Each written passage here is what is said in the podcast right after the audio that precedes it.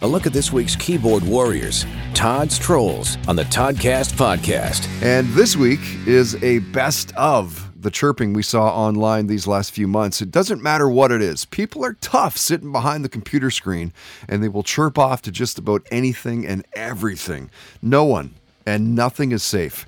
At the start of the summer, there was 2 weeks of World Championship beach volleyball in Hamburg, Germany. We're talking the best of the best competing. Watch beach volleyball on TV? No thanks. I'd rather have sand kicked in my face.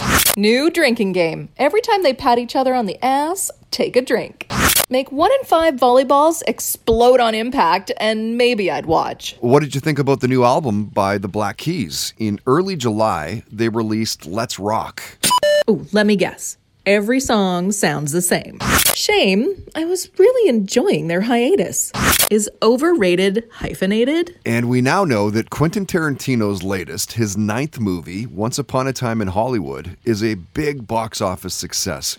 It hit theaters July 26. The year is 1969. Leonardo DiCaprio is a TV star. Brad Pitt is his stunt double. The Charles Manson story is interwoven into the storyline. It almost sounds too good to be true. A who's who of Hollywood actors, and yet it'll still suck. I'd rather slowly rip off my left foot big toenail over a two hour period than endure this fluff in a theater. I read somewhere that Quentin Tarantino is done directing movies. Watch this trailer, you'll see why. Todd's Trolls on the Toddcast podcast is powered by The Garage, Games and Geekery, your place to play RPGs, board games, and Warhammer and Maple Ridge. Online at garagegames.ca.